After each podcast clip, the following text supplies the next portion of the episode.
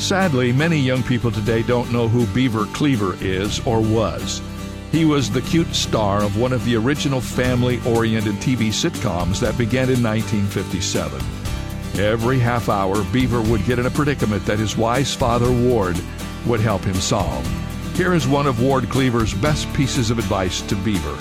When you make a mistake, admit it. If you don't, you only make matters worse. That's not new advice, but it's still good advice for today. The Bible recommends honesty, truthfulness, and confession. Anything else, as Ward told the beaver, only makes matters worse.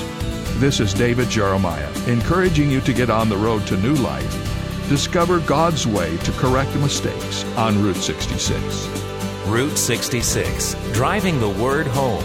Log on to Route66Life.com. Start your journey home today.